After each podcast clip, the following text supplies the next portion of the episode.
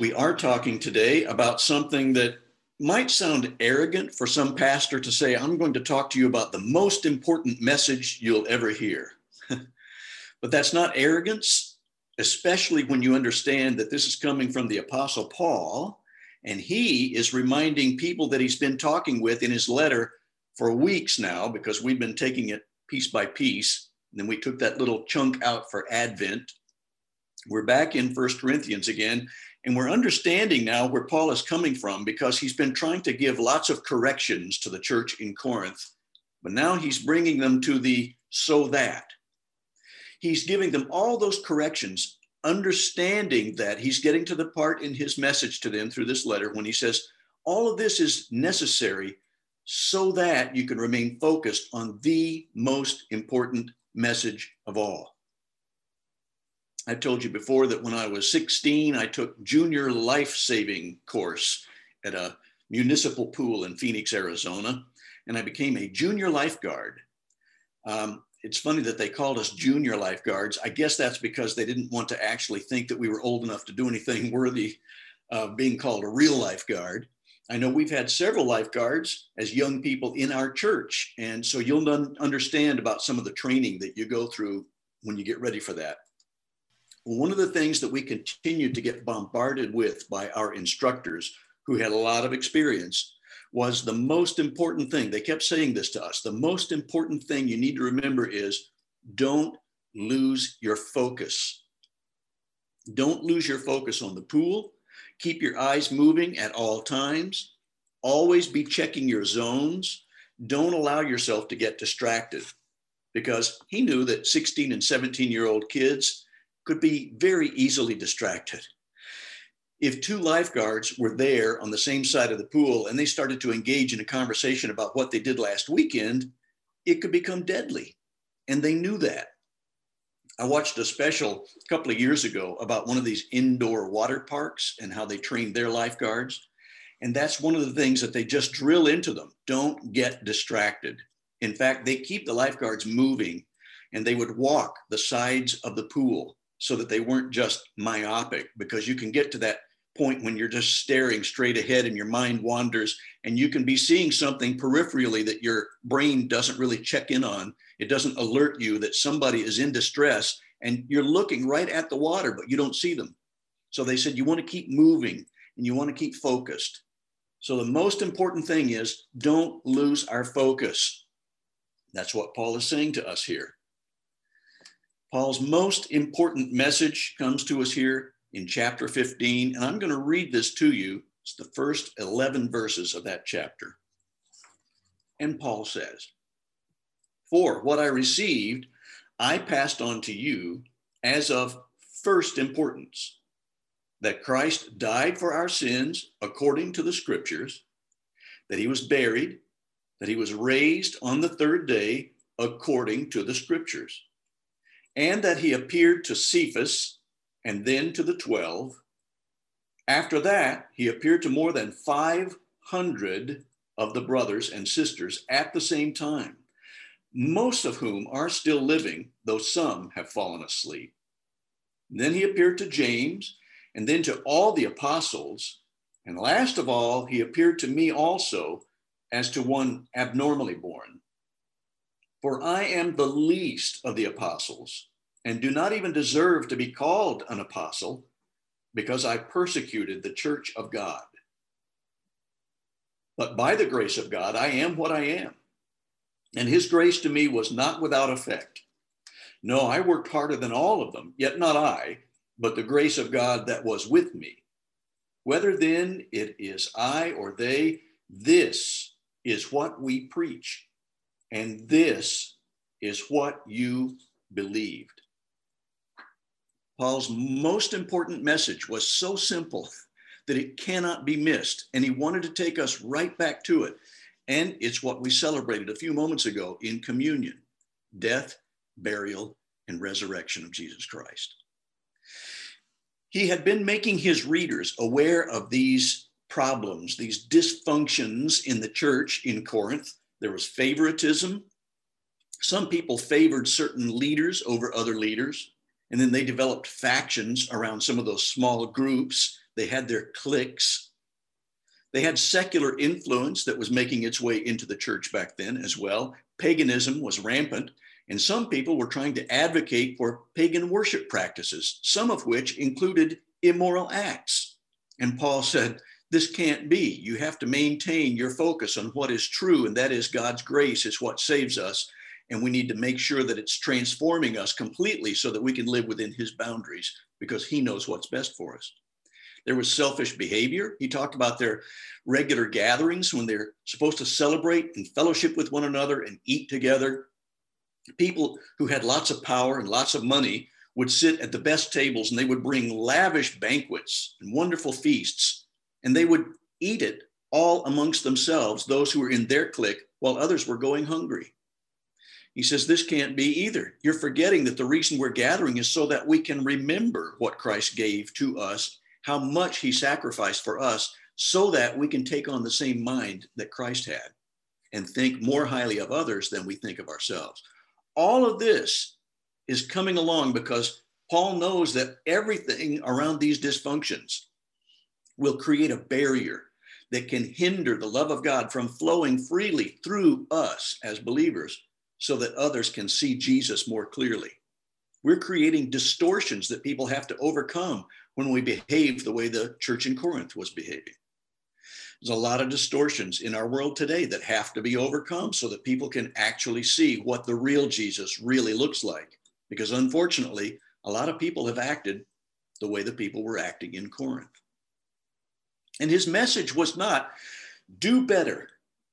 You just keep working on these areas and you keep doing better, folks. He didn't say that. I'm quoting again something that I quoted last week because I think it fits and it's a reminder. It's from that poet Carl Sandburg who said, There's an eagle in me that wants to soar, and there's a hippopotamus in me that wants to wallow in the mud. That is a contemporary way of saying that there is the old nature, the nature that wants to do what I want to do, the sinful nature. Paul calls it sometimes the fleshly nature. It wants immediate gratification at all costs. It doesn't really want to be led by a good shepherd. It wants to wander off and do whatever the other sheep might be doing if the grass is sweeter on the other side. And Paul knows that simply trying to push away or suppress the hippo in us is not going to work. Just trying to overcome the fleshly nature in our own strength isn't going to do it. We need a vicarious death, not a do better morality. A do better religion results in boasting in our own efforts. He says it's by grace that we're saved. Otherwise, we'd start boasting about our own self righteousness. That self righteousness, where Paul in another place referred to as filthy rags. There can also become sort of a superiority complex that develops in people who start to check all the boxes we start to become just like modern day Pharisee. If we think I'm doing so much better than those sinners over there, that now I can become the judge and the jury, and I can point my finger at them and say, You need to do better because I am doing better. And he says, Doesn't work that way. We can read Paul's other words in Romans in 323 and know that all of us have fallen short of the glory of God. He's taken us right back to Christianity 101. right back to the basics. This is the primer Jesus' death and burial and Jesus' resurrection.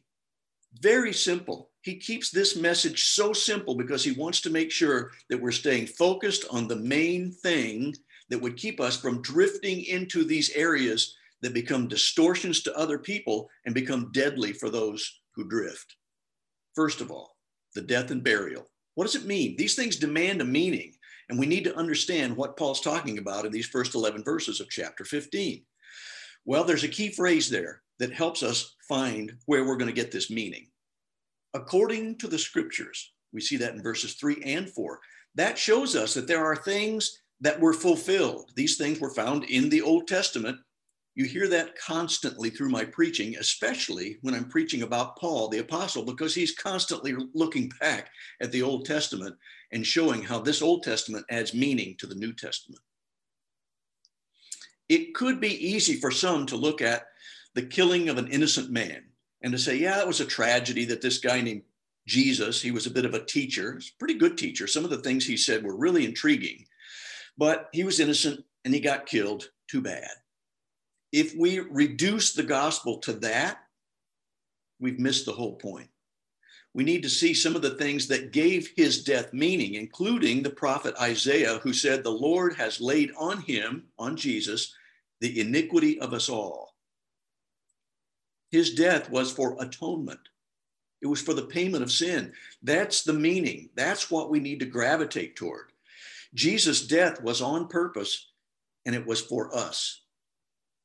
The death and burial means that he died so that we could have new life. We can see this in 1 John 3 5. And you know that Jesus came to take away our sins, and there is no sin in him. In fact, the more we read of the Apostle Paul and the other apostles in the New Testament, the more we can see that it had to be through Jesus because he was the sinless one. Only a sinless sacrifice would do to take away the sins of the world. Only someone who is eternal could solve the eternal problem because our sin would last eternally in punishment aside from him. The meaning of Jesus' death, atonement. His death is all about the atonement of sin for both you and me because all of us have fallen short. And then the resurrection. What does that mean? Means that Jesus was taking on an enemy far more powerful than the Assyrian army or the Babylonian army or the Roman army. Those are great enemies. And it would have been powerful. And if Jesus had become a military leader, uh, the likes of which he was named after, somebody like Joshua, and if he had mustered a huge army on the part of Israel and some of their allies, and if they had taken on some of their enemies locally over in the Levant, in the Middle East, and if they had won several good, strong battles back then, so that Israel would be a strong nation again, their real enemy, the biggest enemy, the most long lasting enemy, would still exist. And that enemy is death. The last enemy to be destroyed is death. Death is the eternal penalty.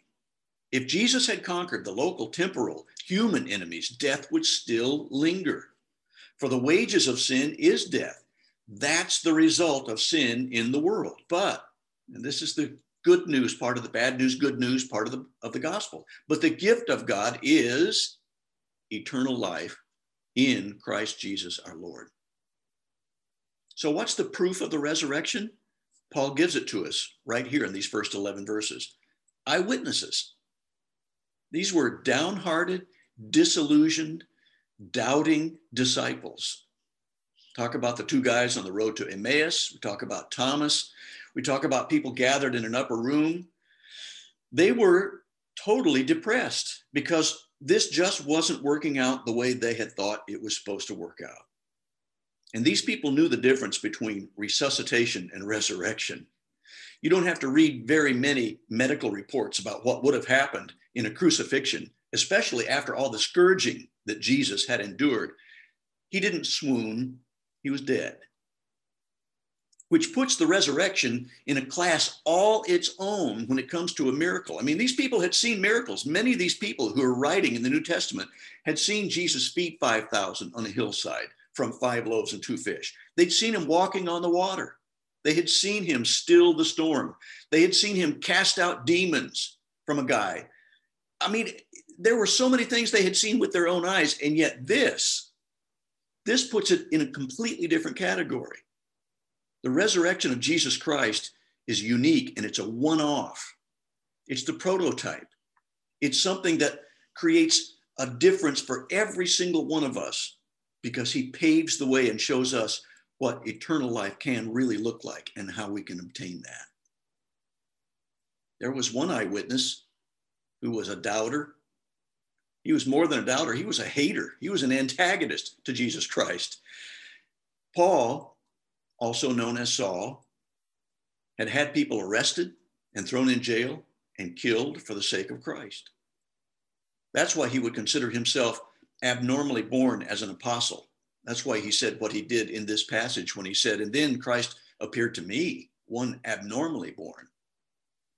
Paul says, Then he appeared to James and then to all the apostles. And last, he appeared to me. Basically, his idea was this if Jesus would appear to me, if he would atone for my sins, I, the worst of all sinners, then certainly you have that same grace available to you. A majority of Americans, I was a little shocked at what I saw, shocked in a good way, actually. A majority of the Americans in several polls done in the last few years are actually in favor of heaven and they support it. They believe in some form of heaven. Now, what that heaven might be is up for grabs, depending on what you ask and how the poll might be worded. But over 70% in all three of these different polls. One, one poll, it was up to around 76%. I've lowered it because I'm not going to give too many people the benefit of the doubt there. But they believe in some form of afterlife. And then there are other beliefs that include some form of life after this life reincarnation, nirvana, where we're all sort of swallowed up into a whole that's greater than ourselves. There's some sort of release from this life, but it goes on into eternity. And there were only about 10 or 11% who said they didn't believe that, that they just believe that we're worm food. Once we're gone, we're gone when this body passes away, that's it. I think people want to believe that there is something after this life. And the reason I think that people ache for that is because we're wired that way. I think there's that, that God shaped void inside all of us that recognizes that we should be able to look forward to something after this life. Well, what is the meaning of Jesus' resurrection then if so many people have that urge to believe in something that comes after this life? Well, we find this out life after death is defined by Jesus' resurrection. He, his is the prototype. It means that a new kind of life is indeed possible for you and me. It is possible. It's not a myth, it's not a fable, it's not a legend. This really happened. And so it's defining for us that a new life is indeed possible. It means that any hope of a resurrection is tied to Jesus' resurrection. We can't just sort of believe in whatever we think we believe in, and somebody says, well, as long as you believe in something, that's great. We need to believe that Jesus' resurrection is what makes our resurrection possible because his is unique in history. Jesus' resurrection is also tied to payment for sins, that atonement that we just talked about. So we need to make that a central part of our gospel message as well. We need to take this part of the gospel really seriously. There was sin, that's what separated us. Sin had to be atoned for. Jesus atoned for it. Now reconciliation is possible. That's the gospel message. That's the meaning of the resurrection. But there's a necessary step here. We need to admit that we need a savior because God is such a gentleman that he refuses to force himself on us because to do so would not allow our free will. We need to love him back freely. It's like George Bailey's prayers in It's a Wonderful Life. Some of you may have watched that over this last Christmas season. There are two different prayers. One was the dangerous one that he prayed when he said, God, show me the way. That was when his business was tanking. He had that uh, forgetful guy that kept tying little string and yarn on his fingers to try to remember stuff. And he misplaced that $8,000, which to them was huge. And then the bad guy, Mr. Potter, takes that and understands that this is his way to get back at them. So he knows it's going to result in jail and scandal, and it's going to be a terrible thing. So he's just distraught. And He says, God, show me the way. That's what results in God sending the angel down to start helping out. Some of that help that God sends might not look like the way that we expected it. But that's another story. And then there's that second prayer. That's after he started to see what life in that town would be like if he had not ever been born, because he had sort of said that, you know, I just wish I'd never been born. And that's where Clarence, the angel, gets the big idea and he starts to show him what life would be like if he had never affected and influenced positively all these people. So then finally, there's that crucial time when he says, Please, God, let me live. Everything changed. He admitted that he needed help. He admitted that he needed a savior. And in that instant, everything changed. Same thing happens sometimes in life saving. They would train us to stay far enough away from a drowning victim that sometimes you need to wait until they have expended enough energy that they're not going to take you down with them, especially if they're bigger than you are. And I was pretty small when I was 16. So they would say, if they're still struggling, they might try to grab a hold of you and they might even try to climb up on top of you because they're just desperate for air. But if they're climbing on top of you and if you're under the water, and if you can't actually get them to safety, then you need to wait until they're really just about done. Sounds a little bit like the sheep we talked about just about three weeks ago, I think, in our growth encounter time, too. Anyway, those who are drowning, they need to admit that they need a savior, and then they need to relax into the arms of the lifeguard. That's a problem. That's a problem for people in this uh, American, I'm my own person, pulling myself up by my bootstraps, I can make my own way kind of mentality. It's an awful lot of that going on in America. And sometimes even well meaning Christians really don't want to admit, I can't do this on my own. I desperately need help. I need a savior. That was Israel's problem. They kept trying to grasp everything they could find other than what they knew would be the real savior for them. And it kept getting them into trouble. Well, here's God's promise. He always follows through on his promises. When he calls to me, I will answer him. I will be with him in trouble. I will rescue him and honor him. That's that good shepherd's promise. Everybody who calls to him will receive an answer. But we have to cry out. We have to call to him and admit, we need you. We have a choice. This is the truth. We see it all through the New Testament. We especially see it in Paul's writings. Eternal life is for everyone. But we have to be careful to differentiate between eternal life and heaven and hell, because heaven is not available for everyone. Eternal life, yes. Heaven, only for those who admit they need a Savior. Others will spend an eternity in absolute, abject misery because it will be without the presence of God. It's as though we're going to be given abundantly more what we long for on earth. Abundantly more. If we long for heaven and what God promises us, if we long to be in his presence, to live under his protection and care and love, and without sin to mar the picture, we long for that restored new heaven and new earth where everything will be as it should be, the way it was originally intended. We're going to get that. We're going to get it abundantly more. We can't even imagine what he has in store for those who love him. But if we long to be our own guide or God, if we long to be our own autonomous being who chafes at the idea of any kind of a God who would tell us how we should live or not live, then we're going to get that. We're going to get what we want, and we're going to have it in spades, and it's not going to be pretty.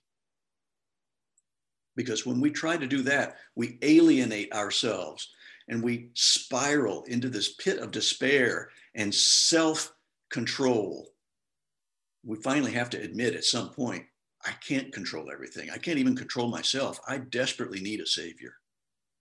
So here's the good news though God freely offers this abundant life, this eternal life, purely out of his love and grace. He offers it freely. He even offers it to the worst sinners imaginable. How do we know that? Because Paul said that. He says, I'm the worst. I consider myself the worst possible sinner. Look at all the things that I did prior to my conversion. And yet God saved me by his grace. And if he can do that for me, he can do it for anybody. That's the good news. Joy and I had a chance to visit the city of New Orleans back in 1985. And it was the same year, unfortunately, that there was a tragedy in the news. There was a pool party in a municipal pool similar to the one that I took my lifeguard training in back when I was a junior lifeguard. And this pool party was at the end of the swimming season. There were over 200 people there gathered at this municipal pool.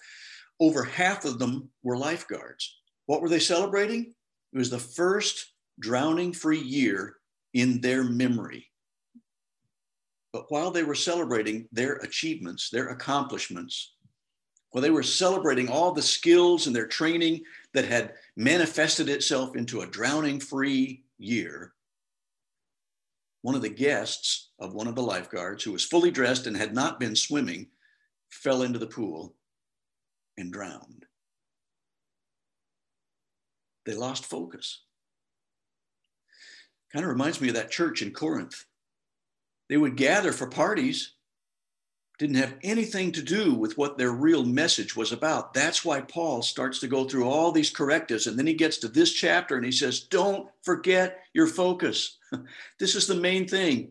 Jesus died on a cross as an atonement for your sins, and he rose again to conquer the worst enemy possible, the enemy of death. And that defines everything for us.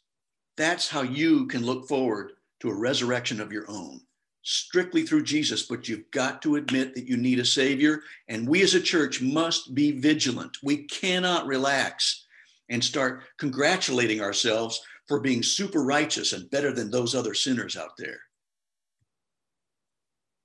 Church can be like that party.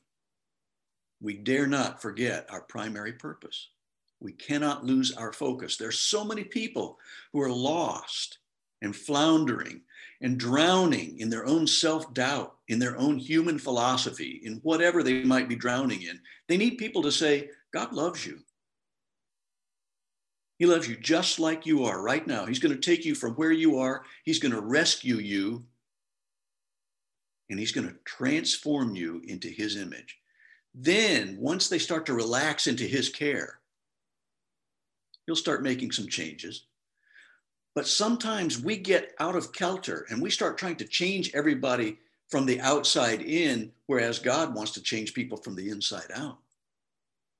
We need to simply love them, point them to the one who can make those changes and let him do the changing. Paul Gordon understood this message. Paul Gordon is a Michiganian, was a Michiganian, he's in heaven now. You may understand when I say GFS, what that stands for, what the last name refers to. It's Gordon Food Service. Well, Paul Gordon's grandparents started delivering eggs and butter out in Western Michigan to people in a horse drawn cart back in 1897. The food delivery service grew to become GFS based in Grand Rapids.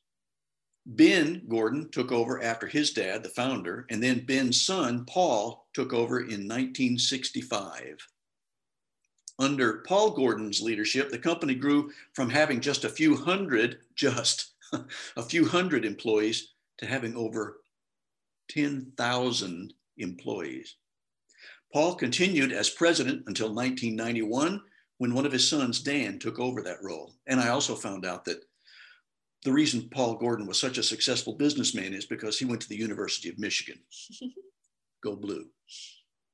In 2008, Paul, who had not been president for a few years because his son Dan was at the helm, but Paul Sr. at that time knew he was dying of cancer.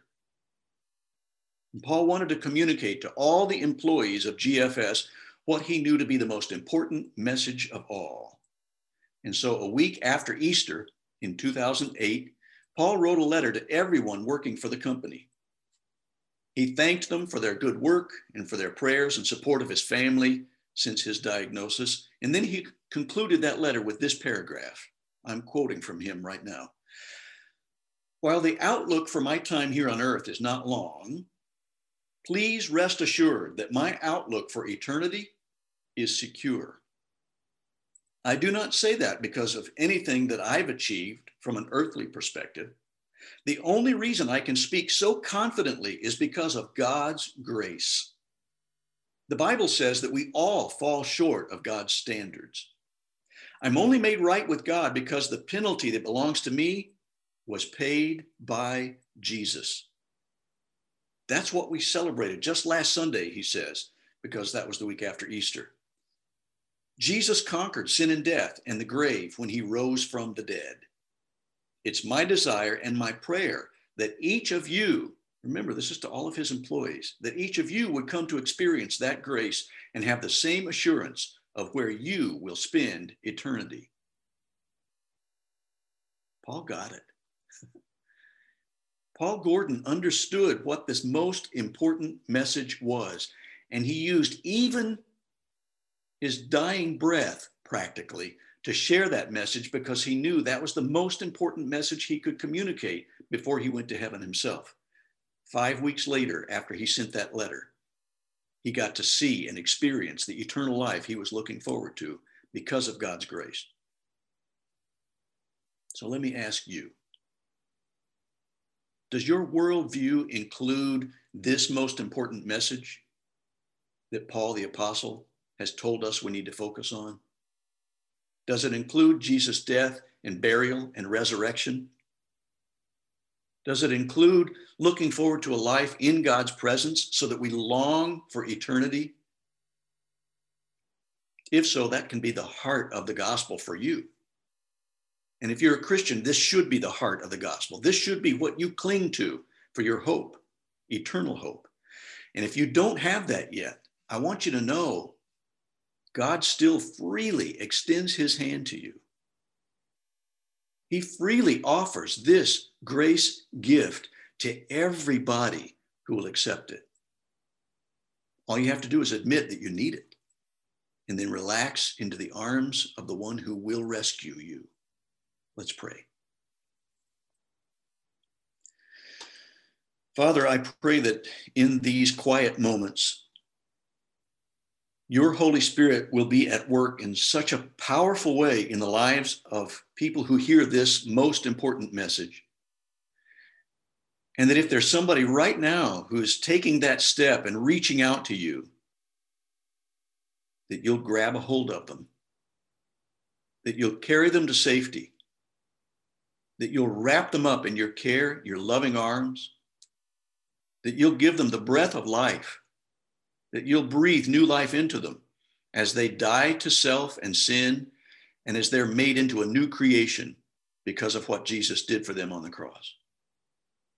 And I pray that they will feel your presence so strongly and that they'll come to know that presence by reading your word more diligently, since you speak so powerfully and you change us through your word. And I pray that they'll surround themselves with other believers so they too can walk that journey together, not because any of us are any better than anybody else, because we're all just saved sinners. And I thank you that you offer so freely this gift of salvation.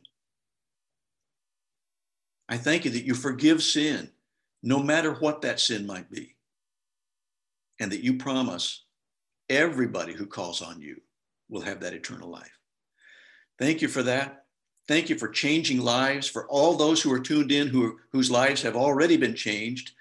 And I pray, Father, that there will be many, many more as a result of our making Jesus more clear to those around us. Many, many more people who will reach out and admit that they need that same Savior. So that together we'll have a great reunion one day when we're gathered in your presence. Thank you for all you do for us and thank you that we get to celebrate that together in worship. We love you back. In Jesus' name I pray.